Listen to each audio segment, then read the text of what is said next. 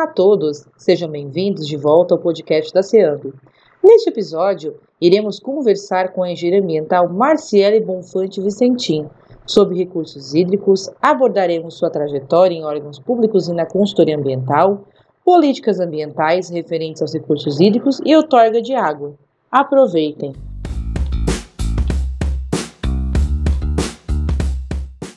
Está precisando de alguém para realizar serviços na área de meio ambiente ou gestão de qualidade? Confira os serviços prestados pela Qualifique Mais nas áreas de licenciamento ambiental, outorga d'água, boas práticas de fabricação e assistência da atuação junto a órgãos como Visa, MAP e IMA. Saiba mais em qualifiquemais.com.br.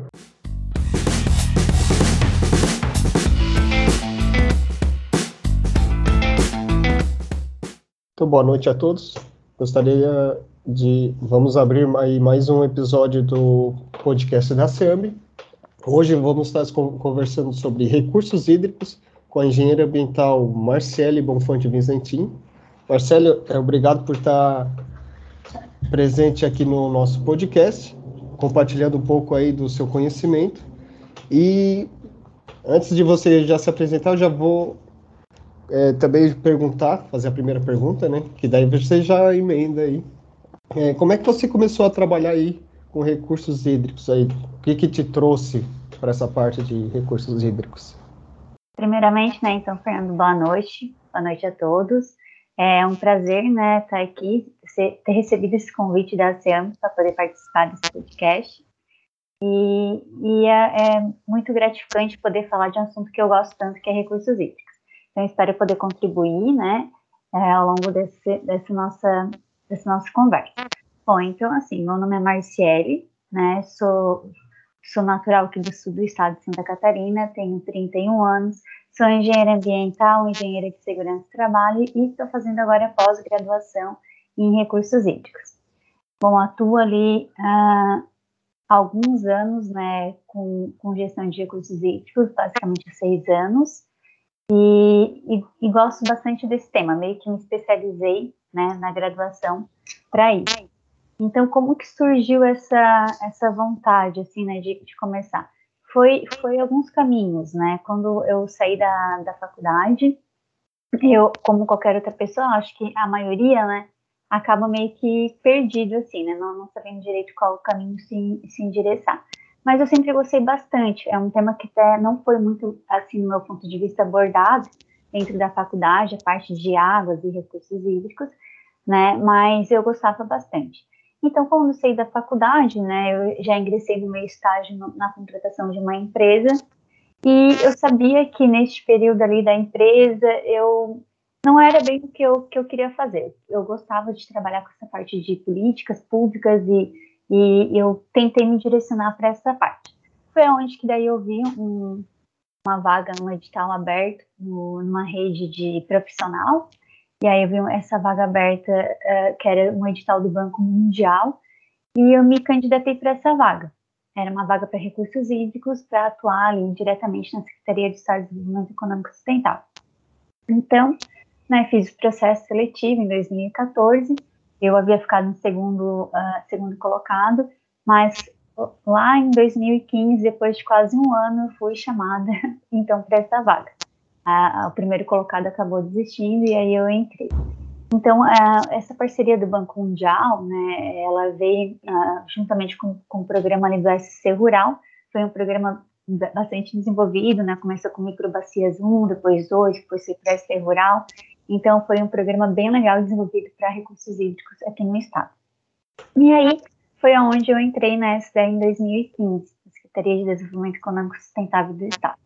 Então, a, a, nesse primeiro ano né, de contratação, eu atuei diretamente no Cadastro Estadual de Usuário de Recursos Hídricos, e, e aí, é, trabalhando com regras de consistência. A ideia seria que a gente montasse um cadastro que ele fosse é, mais automático para as análises consistentes. O que acontecia? É, o cadastro né, ele é, é obrigatório, um, é um procedimento obrigatório, e aí os usuários né, faziam sua autodeclaração, porém, uh, ele, eles informavam vazões, às vezes, muito altas, né, e que atrapalhavam na gestão de recursos hídricos do Estado. Aí, a, a gente pensando né, dessa forma, havia mais de 100 mil declarações de usuários, era muito difícil fazer com que técnicos analisassem um por um, e a ideia foi, então, criar regras de consistência para que a gente, então, conseguisse, né, uh, controlar um pouco os erros que tinha nos cadastros. Aí, é, só tirar uma dúvida, essas regras de consistência seriam um, um procedimento interno da SDS, né? Seria isso? É, o que que acontece? A gente pegava as regras de consistência, a gente elaborava e aplicava dentro do sistema. Por exemplo, assim, para finalidade de abastecimento público, né? A gente tinha ali referências que o consumo variava, né? Dependendo se eram áreas urbanas ou rurais, uh, de 120 litros por habitante até 350, por exemplo, né? Então, a gente utilizava a regra de consistência no cadastro que o declarante não podia estar né, tá informando uma vazão acima disso ou, ou muito abaixo, que estava considerado, então, fora de padrão. Então, tinha ali uma margem, então a gente foi criando isso para cada finalidade e para cada tipo de atividade. Então, foi um trabalho ali, né, com, com algum tempo de, de, dedicação, mas com isso, né, fomos inserindo no, no cadastro estadual de usuários de recursos hídricos. Então, assim que o declarante eh, iria inserir ali uma informação, acontecia muito o quê? Ah, às vezes uma captação de irrigação, eles informavam uma vazão enorme uh, por hectare. Então, foi um padrão, através de um estudos que, que foram realizados, que para Santa Catarina é em torno de 6 mil metros cúbicos por hectare por safra.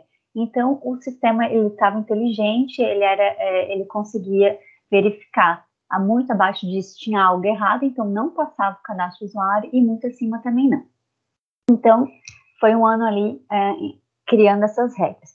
Posteriormente, então a gente foi, a gente evoluiu no sentido de que o cadastro já estava bem ali montado, né, com bastante coisas alinhadas. Ah, aí foi verificado que cada técnico, então, né, analisaria a outorga e também já o cadastro de usuário de recursos hídricos, foi onde eu passei para a parte de análise técnica de outorga, né, então, é, fiquei ali alguns anos, né, contribuindo também na parte de, de políticas públicas no, no que se refere a normas, a portarias, resoluções, leis, atualização, né, novas também, a gente foi criando, implantação também do sistema de, de irrigação, né, da outorga de irrigação do estado de Santa Catarina, que eu tive ali eu fui a técnica responsável por isso nesse período. Achei bem bacana, até porque quando eu entrei na SDE, eu era já engenheira ambiental, fazia processos de outorga, então eu conhecia bastante o lado fora do balcão, né? E quando eu fui lá, eu tinha essa realidade de, de saber as dificuldades do, do, usuário e também do, do empreendedor, e, e frente ao órgão ambiental, então a minha ideia era sempre poder trabalhar de uma forma que ficasse né, mais correto e justo para todo mundo. E aí, na parte de irrigação, até porque, como eu sou do sul do estado, né, a gente sabe que aqui uh, a parte de irrigação é super forte, foi adotado, então, um projeto piloto aqui na subbacia do Manuel Alves, né, que fica dentro da bacia do Rio Araranguá, para a gente começar, então, a outorgar. Foi um desafio bem grande, né, nessa parte, porque foi a primeira primeira outorgas coletivas sendo emitidas no estado, até então a gente não tinha outorgas coletivas. Posteriormente também ali a gente teve daí a dificuldade na questão de, de vazões sazonais, né? Porque até então ah, todas as portarias de outorga do estado era feito com uma vazão mensal anual, né? Então todos os meses possuíam a mesma vazão. E o caso de irrigação, a gente sabe que ele também trabalha ali com períodos sazonais, então são seis meses, né? de, de, cap, é, de captação de água. Então, a gente foi trabalhando, e com invasões bem diferentes cada mês. Então, a gente foi trabalhando né, nesse sentido sazonal. E, além de tudo, né, um grande problema também que a gente enfrentou é a questão de, de disponibilidade hídrica, né, que não tinha, uh, rodamos o balanço hídrico e, e, realmente não tinha água né, disponível para as outorgas. Então, foi o início que a gente começou também a dar outorgas parcial, né, com a vazão que era solicitada. Então, em vez de a gente liberar a vazão total para o usuário pedir, a gente liberava com uma certa porcentagem conforme o balanço hídrico. Então, a outorga de irrigação foi um, um grande desafio para o Estado, eu acredito que ainda vai ser. É, eu acho que talvez essa, esse desencontro ali, você comentou que às vezes o que eles pediam acabou não fechando no balanço hídrico e também as primeiras, os primeiros pedidos haviam muito erros, né? Vocês conseguiram enxergar por que, que vinham esses erros do, dos usuários? Era, eram metodologias que não eram adequadas ou o pessoal estava chutando alto mesmo, tipo, fazendo de qualquer jeito? Eu acho que tem dos dois. Acho que tem, uhum. tinha, tinha usuários que acabavam declarando de qualquer forma uhum. e tinha outros que entendiam que aquela era a demanda, realmente, assim, né? Então, mas assim, antes a gente rodar o balanço hídrico no estado, a gente fez análise dos cadastros. Eu mesma analisei todos os cadastros da bacia do Manuel Alves e da de Araranguá para a gente poder ter uma visão macro e entender melhor qual que seria a disponibilidade. E mesmo ali verificando, reprovando os cadastros que não estavam coerentes para sair do balanço hídrico, a gente tinha, tem não, né? No caso tinha não, tem muita dificuldade ainda de disponibilidade. E, e, e acredito que isso, né, é um problema que aí vai, vai ser enfrentado por um grande período ainda até tomar algumas uh, medidas e soluções. Mas aí, posteriormente a isso, entrou o ano de 2019, que foi mudança de governo, e com isso aí teve toda a questão de, de adequação de cargos, né? Foi onde entrou um novo RH na secretaria, né? E aí foi foi feito dentro da, foi pessoas foram indicadas para os cargos, pessoas internas, e foi feito uma, foi feito uh, entrevistas assim com as pessoas, né? Umas provas para análise de perfil e tal. Foi aonde eu virei daí gerente de outorga de, de direito de recursos hídricos do estado. Então foi um outro marco bem importante ali para mim, né? Fui a primeira mulher gerente de outorga na época com 29 anos, né, em Santa Catarina, e, e, e fomos trabalhar, né? Porque desafio temos tínhamos um monte ali, né? É, a, a lei, né, de recursos do Estado é de 1994, mas eu sentia como se a gente estivesse começando há, há dois anos, há um ano, assim, sabe? Eu via como que a gente tinha muita coisa para fazer e melhorar, não tínhamos muito outorgas ainda emitidas dentro do Estado, né? Era um, era um trabalho muito de formiguinha, tinha muitas coisas sendo implantadas ainda, coisas que não andavam, que não, não saíam do lugar. Então, é, foi um desafio bem, bem grande. E ainda tudo a gente sabe que é, estamos dentro de um órgão público, né? Então, uhum. tem ali todas as dificuldades. Bom, e aí, posteriormente a isso, né, até depois, é, na época de, de gerente de outorga, como foco principal, a gente deu prioridade, então, ao sistema de outorga, né, então, batalhamos um monte para o sistema de outorga, então, minha contratação foi início de, de foi em 2019, né, também da nova diretora, mas foi um, um, um desafio que a gente pegou para a gente, assim, e até final de 2019 a gente estava com um sistema contratado, né? Então tínhamos ali, um, a gente via como uma das principais soluções naquele momento o sistema de outorga, né? Que ia agilizar, ia deixar o processo menos burocrático, íamos ter ali um banco de dados mais eficiente. Então, naquele período que assumimos, né, tanto a diretora, a gente teve um apoio enorme também dos secretários na época que apoiaram a causa, que não adiantava a gente querer e não, e não ter apoio deles. Aí batalhamos um monte, conseguimos né, é, pegar o código-fonte do sistema de outorga do Rio Grande do Sul, fizemos um termo de cooperação técnico com o Rio Grande do Sul, e aí nisso, é, de, o que, que a gente poderia de, de ter, por exemplo, cinco anos de implantação do sistema de outorga, a gente reduziu a dois no estado, porque a gente pegou um sistema pronto, só readequando daí para os dados de Santa Catarina. Mesmo assim, já ia dar, já ia dar um trabalho, mas mas foi a solução mais rápida e mais barata que a gente comprou na época. E em 2000, no final de 2019, já tínhamos contratado até a empresa que iria daí desenvolver o sistema. Então, foi um grande marco que eu, que eu vejo assim para o Estado. Pode ir. Uhum. E, e comentou aí, é, a gente vai crescendo na carreira é, e as responsabilidades vão vindo, né? Aí tu comentou do, do sistema de outorga, seria o, o que está hoje em vigor ali, o CIAUT, é isso? Isso, né? seria Não CIAUT. Se é CIAUT, CIOUT. E, e para quem não está pessoal acadêmico, né, também, e também para quem não atua diretamente na parte de recursos hídricos, se puder comentar um pouco aí sobre o que, que a gente falou bastante de outorga de recursos hídricos, o que, que seria essa outorga e para que, que ela serve aí, né? Sim, então o CIOT, né, ele é um sistema de outorga do Estado, hoje ele é, o, a, é oficial, então, né, tá ali para realmente a gente poder estar tá, é, fazendo de uma forma mais rápida a outorga dentro do Estado. E a outorga nada mais é que um ato administrativo, né, que Uh, o órgão otorgante, nesse caso aqui em Santa Catarina, a Secretaria de Desenvolvimento Econômico Sustentável, né, por meio da Diretoria de Recursos Hídricos e Saneamento, que faz então ali a liberação do uso para o usuário, né, uh, do direito de uso de água.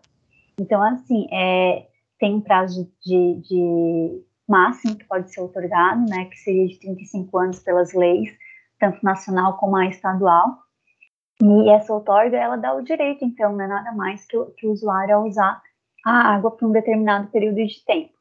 Então, é, é, é como se fosse uma licença ambiental, né, para a sua atividade de operação, para quem não, não entende muito, mas é uma licença, né, uma outorga de direito para utilizar a água da tua atividade, do teu empreendimento, e também não, não necessariamente para captações, né, como também para intervenções. Então, a gente tem que uh, desassociar que a outorga é só para captação de água superficial subterrânea a outorga é para qualquer intervenção que vai causar no corpo hídrico, um desvio, uma passagem molhada, uh, um barramento, né? Enfim, todo, esse sentido precisa de outorga. Acontece que no Estado, né, tem alguns procedimentos que são outorgados e outros dispensados de outorga, porque ainda não tem uh, critérios técnicos definidos, né? Mas, de qualquer forma, a outorga, ela é tanto para captações e para qualquer intervenção em recursos hídricos. E é muito importante, sabe, Fernanda, porque a gente vê assim que a outorga ela, ela assegura, né, o usuário daquele direito de uso, como eu comentei no início, temos ali grande problema de disponibilidade hídrica. Então, quem tem uma outorga, ela já está um pouco mais segura, uh, né, do, do, seu direito de uso, fica à frente de outras pessoas, né, que ainda não solicitaram, né, e também tem a questão da, da gestão de recursos hídricos para quem está lá no órgão otorgante, né? Conseguir visualizar uh, como é que está a demanda de água, quais são as finalidades que mais estão consumindo, né? E, e a prioridade ali que é o abastecimento público.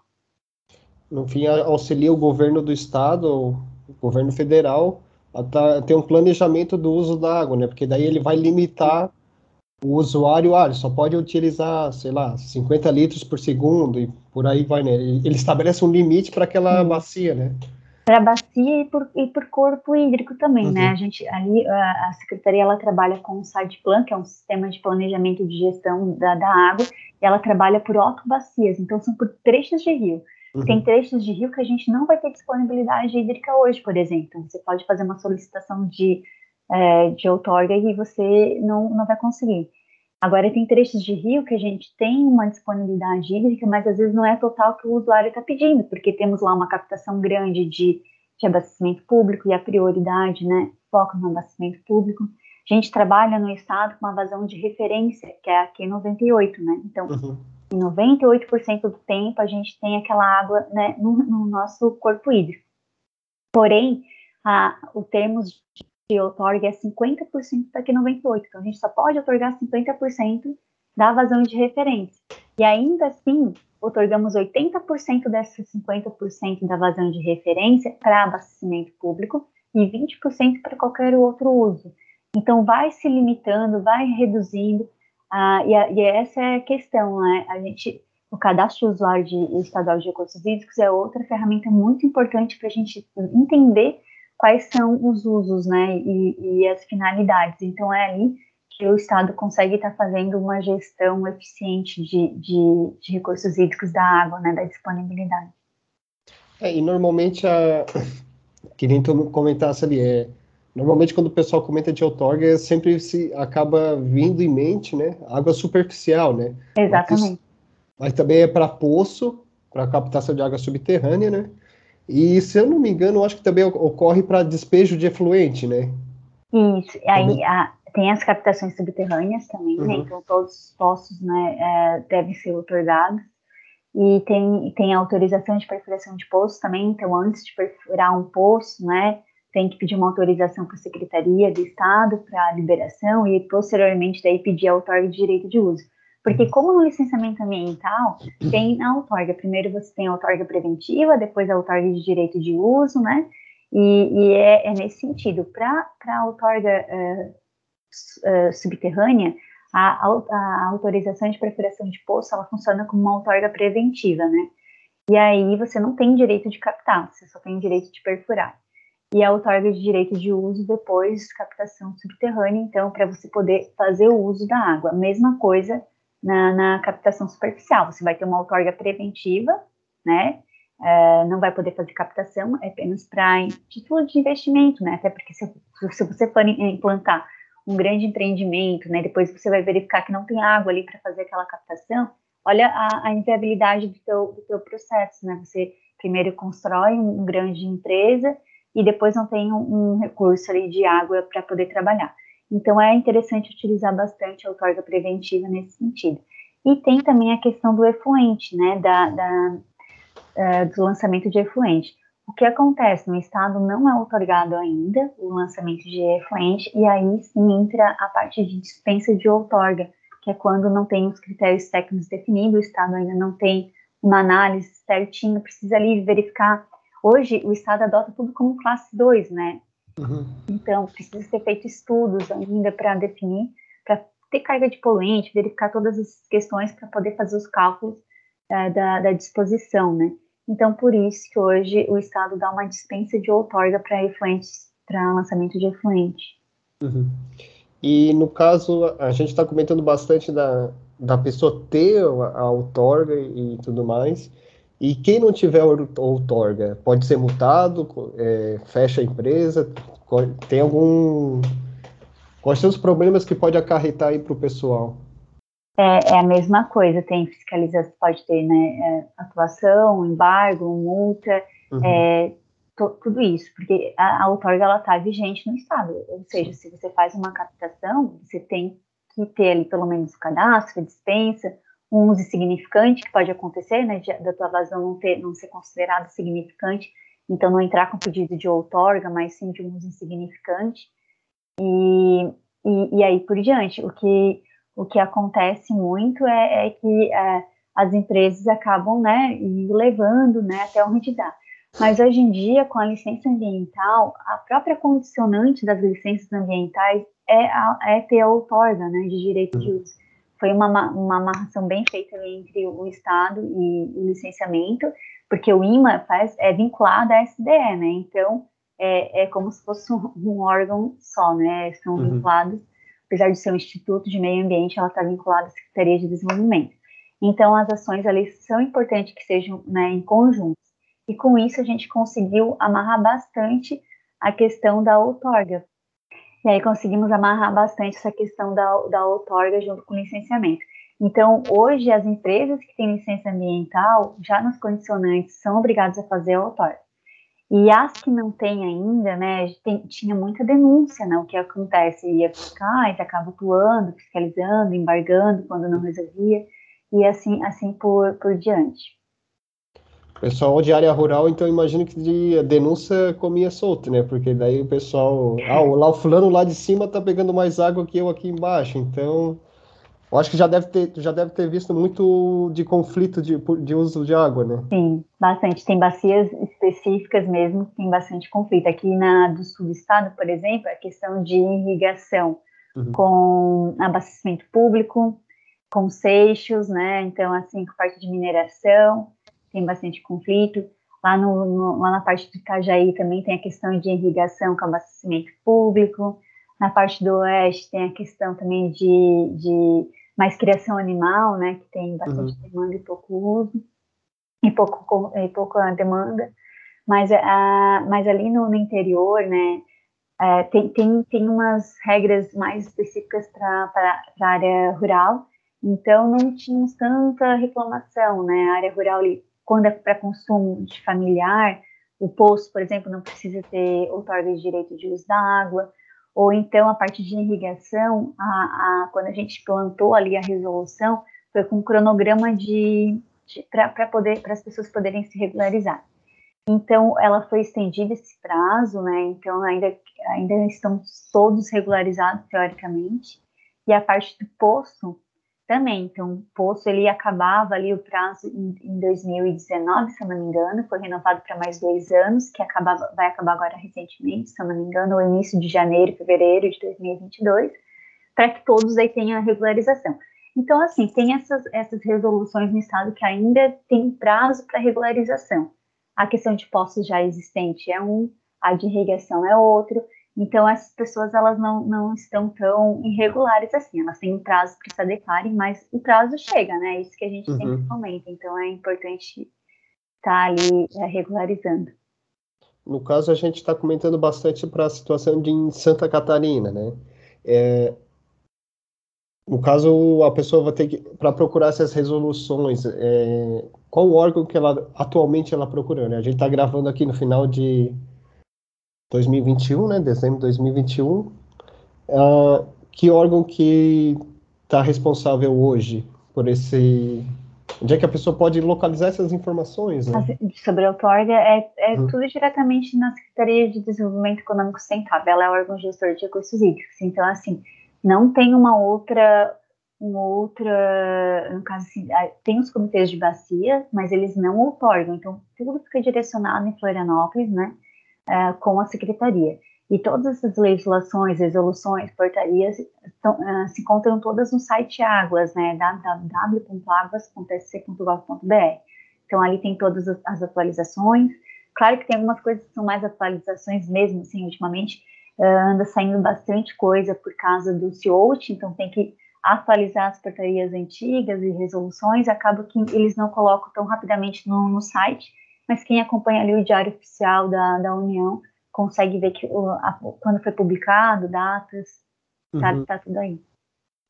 E tu tem observado algum, no caso ali o CIOT, ele veio do, do pessoal ali do Rio Grande do Sul, né? Tu tem Sim. observado como é que funciona o procedimento de outorga em outros estados? É similar? Tens algum contato? Eu, eu, eu lidava, né, na época da, da, Secretaria, diretamente mais com o pessoal do Rio Grande do Sul e hum. Paraná, que o pessoal do mais sul do, do, país, né? E o Rio Grande do Sul eu vejo que é, é mais parecido com Santa Catarina. Mas uh, atualmente trabalhando lá em Minas Gerais, né, com, hum. com o IGAN, é, noto bastante diferença de forma de procedimento. Apesar de a gente ter ali a lei nacional e tudo que embasa os recursos hídricos, né, é, é, os procedimentos internos são, são bastante divergentes, assim. E, mas entre Rio Grande do Sul e Santa Catarina eu vejo bastante semelhança. Uhum. Você comentou ali que trabalhou em Minas Gerais. O IGAN é o, é o Instituto de Meio Ambiente Estadual, né? É, Instituto Mineiro de Gestão de Águas lá de, de Minas Gerais. É um já específico para gestão dos recursos hídricos. Isso, é como se fosse a SDE de Santa Catarina. Uhum. Ela é órgão gestor lá de recursos. Uhum. E como é que tem sido o trabalho, o seu trabalho lá? Você atuou a gente comentando Minas Gerais, a gente já lembra da situação lá do Brumadinho, Brumadinho. Toda... Você atuou nesse sentido ou é outro, outro projeto? É, então, né, inicialmente daí eu, com a saída minha da SDE, eu participei de um outro processo, de um outro edital aberto, que era esse que estava uh, é, para Minas Gerais, com recursos hídricos também, e era para trabalhar especificamente com a regulação do, dos recursos hídricos voltados para o rompimento das barragens de Brumadinho.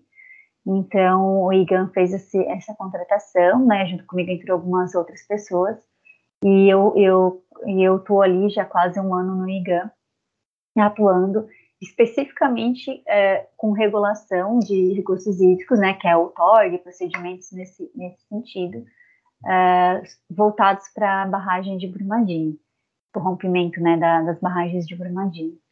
E é uma experiência bem incrível também, nada muito é, a gente lida todo dia, né, com a questão ainda das mortes, ainda tem tem oito vítimas sendo procuradas, né, então os bombeiros ainda têm áreas que não podem ser tocadas, encostadas, são áreas ainda de restrição para a parte de recuperação. Uhum. Então, até não encontrar essas vítimas, que eles tratam assim, com muito carinho, eles conhecem o nome uhum. das, das pessoas, das vítimas, e eles estão lá todos os dias na, na, na busca. Então, a gente trabalha nas partes que já estão liberadas pelo Corpo de Bombeiros, né? Então, desde 2019, quando aconteceu o acidente, eu entrei depois, então, nesse primeiro momento, eu nem imagino como que, que foi a, a, situação, visto que é, ficou praticamente, né, todas as captações ali foram, foram interrompidas por causa da, do rompimento da barragem, então as pessoas ainda hoje encontram-se assim com algumas né, comunidades e bairros menores com, com caminhão-pipa, né, sendo abastecidos com caminhão-pipas, e já tem outras tantas soluções que, são, que estão sendo desenvolvidas para atendimento da, da população e também para que volte as atividades, né. Mas, de certa forma, então, o meu trabalho lá é, é diretamente assim, né, com a parte de outorga é, é, voltada ao acidente. E só para também destacar né, que desde o, o momento da, da, do rompimento até agora são mais de 400 portarias, outorgas e solicitações né, é, por parte da empresa responsável da barragem para tentar atender a demanda ali uh, do pessoal, né? Mas, mas é isso, ainda continua com umas restrições de uso ali do Rio Paraupeba, por exemplo, que é foi o rio principal atingido. Então, desde 2019, eles entraram com essa restrição de uso da água de captação superficial do rio. Tinha muitos contaminantes, né? Não era uma água segura. Ainda hoje, por mais que eles façam diversos é, acompanhamentos, programas de monitoramento, ainda eles não liberaram. Então, continua até hoje essa, esse, essas, esses usos de captação superficial do rio Paraupeba é, sendo não, não, não liberados né, para consumo. Então, o que a gente otorga praticamente são poços né, para eles lá, né, e também a questão daí de algumas captações superficiais fora da área do Paraupeba. É, ali também tem, você comentou da água, tá, eles ainda estarem meio receosos eu, pelo menos, ali foi. O rejeito que era colocado era de minério de ferro, né? É, o principal. Eles chegam a comentar alguma coisa do principal contaminante, de ser muito ferro, é, turbidez, sólidos. Tem, tem, tem bastante é, coisas nesse sentido, mas assim, eu, como eu não lido diretamente com essa parte de, da qualidade, qualidade da, uhum. Aí eu não sei te, te falar que exatamente quais são os uhum. parâmetros, mas tem vários assim que são, são monitorados constantemente. E tem até bem, bem legal, mas um site ali do, do IGAN, uh, enfim, de toda do CISEMA, né, que é, que é o Sistema Geral de Meio Ambiente do Estado de Minas Gerais. São várias ali, tem a FEAM, que é, é, é a parte de licenciamento lá. Tem ali a questão de, uh, de todos os dados, uma, todos os dados que foram coletados nesse período. E até na empresa, né, na empresa que foi a responsável pelo rompimento da, das barragens, eles, eles atualizam ali uh, constantemente. A gente faz reuniões também mensalmente com o Ministério Público, né? Então, tanto o governo de Minas Gerais como o Ministério Público, eles são muito rigorosos, né, com, quanto a essa parte de recuperação. E também, né, constantemente a gente está fazendo reunião com a parte da empresa responsável pela barragem para alinhar programas, projetos, são inúmeros programas e projetos né, que, que eles desenvolvem. Então, fora a parte de, de outorgas em si de processo, eu, eu cuido de toda essa parte também dos programas e acompanhamento dos projetos que estão sendo desenvolvidos ali na, na bacia do Paraupé. Uhum. Eu, eu acho que é interessante levantar, uh, a gente já comentou talvez em outros podcasts, vai ter esse comentário em outro ainda que vai sair, essa parte de, das áreas de atuação, né? A gente está comentando de recursos hídricos, meio que focando na, na parte de políticas, né? Políticas ambientais. E dentro ainda das políticas ambientais existe um, vamos dizer, outro ramo da qualidade da água, que às vezes Sim. o engenheiro ambiental não se especializa, né? Tem muito caminho para seguir ainda dentro da parte de recursos hídricos, né? Para o pessoal se especializar. Muito, até, até como, como assim, para entender, aqui em Santa Catarina a gente também dividia a parte de é, regulação de recursos hídricos, né?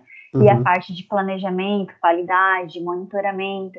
Então, a mesma coisa lá no IGAN. No IGAN tem uma secretaria apenas para monitoramento, tem, no, caso, uma diretoria, né, apenas para monitoramento, outra apenas para qualidade, outra apenas para outorgas e regulação de recursos hídricos. Então, é, é, muito amplo, porque não tem como, né, é, uma, uma única área, mas sim, todo o engenheiro ambiental ali, né, a gente, a gente sabe que a gente também pode fazer essa, essas análises, acompanhamento, mas é, é ou, ou foca em uma, em uma parte dentro de um todo, ou a gente não consegue dar conta de tudo, né? Então, é, é isso. O meu foco maior, realmente, é a parte de, de outorga e, e regulação, a gestão da parte de, de recursos hídricos nesse sentido. É, e também tem, deixa eu olhar aqui a minha colinha, na parte de políticas também tem a parte de escassez hídrica, né? Tem. Até recentemente eu estava ouvindo um tem um, tem um podcast chamado H2O, se eu não me engano, é do pessoal ali da Federal do Paraná. E eles tinham entrevistado o Carlos Tucci, do, o famoso ali pelo livro de hidrologia, né, da, da UFS. E ele estava comentando que a parte de segurança hídrica é uma questão que vai, é, daqui nos próximos anos, vai pegar bastante, porque uh, se mal se tem, uma, às vezes, uma gestão de quando tem o recurso Imagina então quando não, não se tem. tem o recurso. Então tu tem que ter um planejamento para quando o problema bater na porta, né? Tu tem visto que as secretarias aí do estado, na parte de gestão, eles têm algum planejamento? O pessoal está preparado? É, é, bem difícil a parte de crise hídrica, né? Então, desde 2019 também a gente vem enfrentando aqui, pelo menos em Santa Catarina, um dos piores cenários, né, de, de escassez hídrica, né? E é bem isso que tu comentou, sabe, Fernanda? A gente vê que, que geralmente a gente atua na dor, né, que a gente fala, né? Sempre no, quando o problema já está aí. Uh, quando, quando eu estava ali em 2019, a gente começou esses assuntos, né? A gente criou ali um grupo uh, foi criado junto com a Defesa Civil e a SDE para fazer esse levantamento, boletins uh, hidrometeorológico, né, que até hoje continua é, feito desenvolvido, e hoje está bem melhor, está bem mais desenvolvido, então vejo que a SDE está tomando algumas medidas que é necessário. Então tem esse boletim de acompanhamento que eles verificam, tem, uh, tem programas hoje né, que eles estão tentando fazer de investimentos na questão de para prevenir a crise. Uh, os comitês de bacia também, né, eu vejo que cada um vendo a situação foi, foi ali tentou fazer alguma ação, né, para minimizar. Mas é, são ações meio né, paliativas, assim, não, não vejo tanto é, tanta efetividade. Claro, a gente uhum. sabe que, por exemplo, aqui no sul do estado, para dar conta da, da escassez hídrica, que principalmente agora que é uma época de produção, né, de arroz, da risicultura, faltou um pouco, né, não choveu um pouco, já falta água para a produção. Isso é uma coisa bem, bem grave, né? E se não tem, a, se não for a barragem, por exemplo, que está para sair há anos e não sai, uhum. é, é. é aí que tá, começa essas questões que envolvem é, precisa e, e, que, eu não, que a gente não vê tanto investimento numa coisa maior, uma coisa mais macro, né? uhum. é, que possa ajudar mais pessoas. E aí, nesse sentido aqui, o que, que, o que, que a gente vinha apoiando, né? Foi, foi criado, fomentado linhas de crédito, né, na época até que também que, que, eu, que eu estava, para que os agricultores conseguissem fazer açudes dentro das suas propriedades, para que caso, né, tenha um período ali de escassez, eles estão assegurados dentro da sua própria reserva, né? e tanto que não ia ser solicitado uma outorga de direito de uso. Hoje eu não sei como é que está esse andamento, efetivamente, assim, do, do programa, mas são soluções pequenas que eu vejo que, que vão ajudando, né? Que vão uhum. cada um ter a sua reserva, é um, é um vai deixar de tirar aquela captação da água do rio, né? É, vai, vai acabar aproveitando quando tem uma chuva e questões assim também de, de, de dos comitês mesmo, né? Fomentar dentro da o comitê está mais perto do usuário, né? A gente sempre fala que o comitê é um braço da secretaria. Então, os comitês de bacia estão ali, junto do usuário, eles conhecem maior as dificuldades, né? Tem os planos de bacias também, né? Então, tem o plano estadual de recursos hídricos, que trata ali das dores maiores, mas tem os planos de bacia que tem ali as medidas que devem ser feitas também, né? Para prevenção ali da, das crises hídricas. Então, tentar seguir o que está ali dentro dos planos de, de bacias hidrográficas é, e, e, realmente é, é, fazer. claro que o que está sendo feito ali é um monitoramento, mas não, eu não vejo muita solução. Eu acho que a solução é realmente essa parte mais macro mesmo para ir diminuindo, né? E a conscientização de cada um também, né? Que não adianta também uh, a secretaria ou o governo dar recurso e as pessoas também não estarem sensibilizadas, conscientizadas que, que a água realmente vai chegar um momento que, né, que a gente sabe que não, não vai ter, assim, ela não é uhum. infinita, né? É, até lendo alguns artigos ali para o mestrado, vendo material de modo geral, como tu comentou, é uma questão macro, né? Não é só o, o município resolver, o comitê de bacias. Sim. Tem situações que tu vê do, por exemplo, da questão da Amazônia, alguns estudos, ah, se está ocorrendo desmatamento lá naquela região, reduz, tem uma correlação com a quantidade de chuva. Afeta outra... diretamente. É, então não é uma coisa que só, é, só o município ou só o comitê de bacias que vai estar tá atuando. É necessário aí uma ação conjunta muito mai, maior, né? Numa Sim. escala macro mesmo para estar tá resolvendo o problema. É, hoje com o boletim ali hidrometeorológico, outras ações que a Secretaria está tomando, a gente consegue verificar. Ah, teve um melhoramento aqui nesse, nesse município, né? Por exemplo, de a quantidade de chuva está ok, aqui a gente já vê que vai entrar numa zona vermelha, é, consegue ter esse, esse, acompanhamento, o Estado consegue estar né, tá trabalhando. Mas a gente viu recentemente a questão da, das hidrelétricas, né, por exemplo, que faltando água, uh, as hidrelétricas não tem como trabalharem, aí tem a questão toda da energia, aí já vem a questão de que muitos né, não querem que tenha termoelétricas, por exemplo, mas se uhum. não tem água no rio, não tem um preparo, não tem energia eh, da hidrelétrica, aí como é que as pessoas vão viver sem energia? Aí começa, é, é bem o que o que comentou, né? É um ciclo, é tudo interfere. Uhum. Então, não ter água para uma hidrelétrica é, muito grave, né? Não ter água para uma geração de energia que todo mundo, né, é, hoje em dia vive de, de, praticamente de hidrelétricas. Então, é, qual é a medida, qual é o segundo plano, né? Qual é a, é, acho que precisa de uma, uma, umas ações maiores. Não, não que o que está sendo feito não é útil, porque tem que começar, né? De alguma forma, acho que tem que começar, é importante sair e começar a trabalhar, mas mas realmente as medidas maiores são, são bem importantes, assim, uma visão maior. E, Marcelo, antes da gente encerrar, tens alguma sugestão aí para o pessoal que quer atuar com recursos hídricos? O que, que tu, é, uma mensagem para o pessoal, o que tu diz para a turma aí?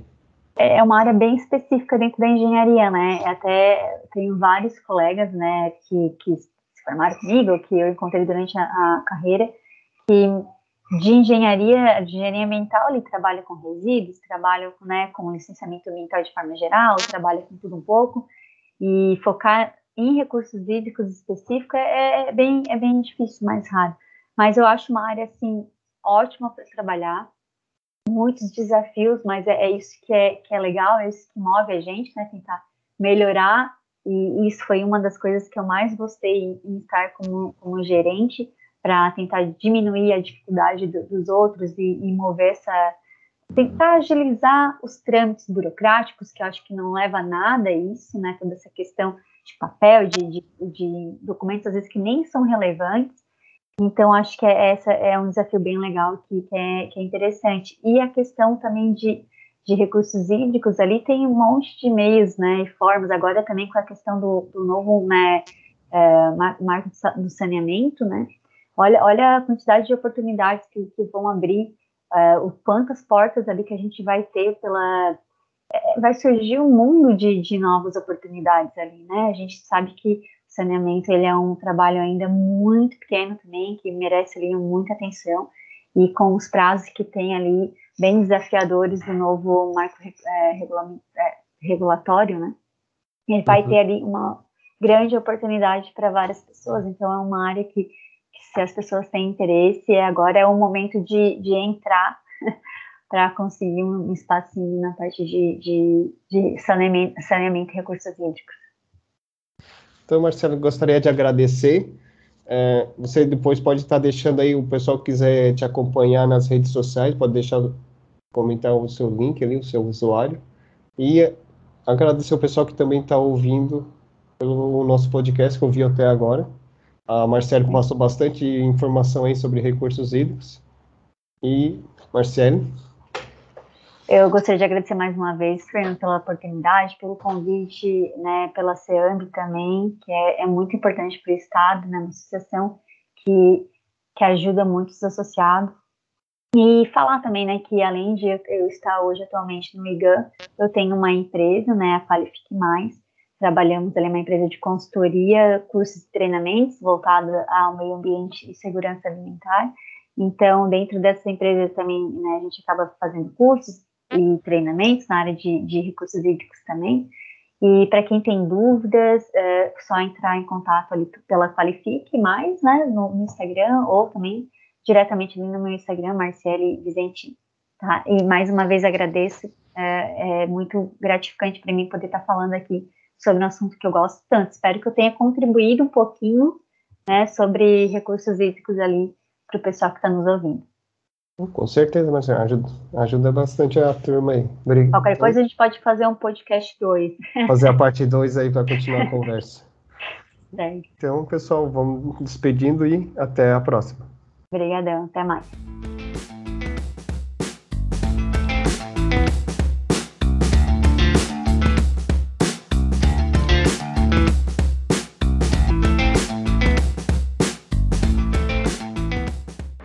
Profissional está sempre avançando. E como você está se atualizando? Não fique para trás. Confira os cursos da Qualifique Mais sobre boas práticas de fabricação no setor de alimentos e sobre procedimentos de outorga de água em Santa Catarina e mantenha-se atualizado. Confira mais em qualifiquemais.com.br. E chegamos ao fim do nosso podcast. Agradecemos a você pela atenção e ficaremos gratos se você nos ajudar a divulgá-lo. Esperamos você no nosso próximo episódio. Até a próxima!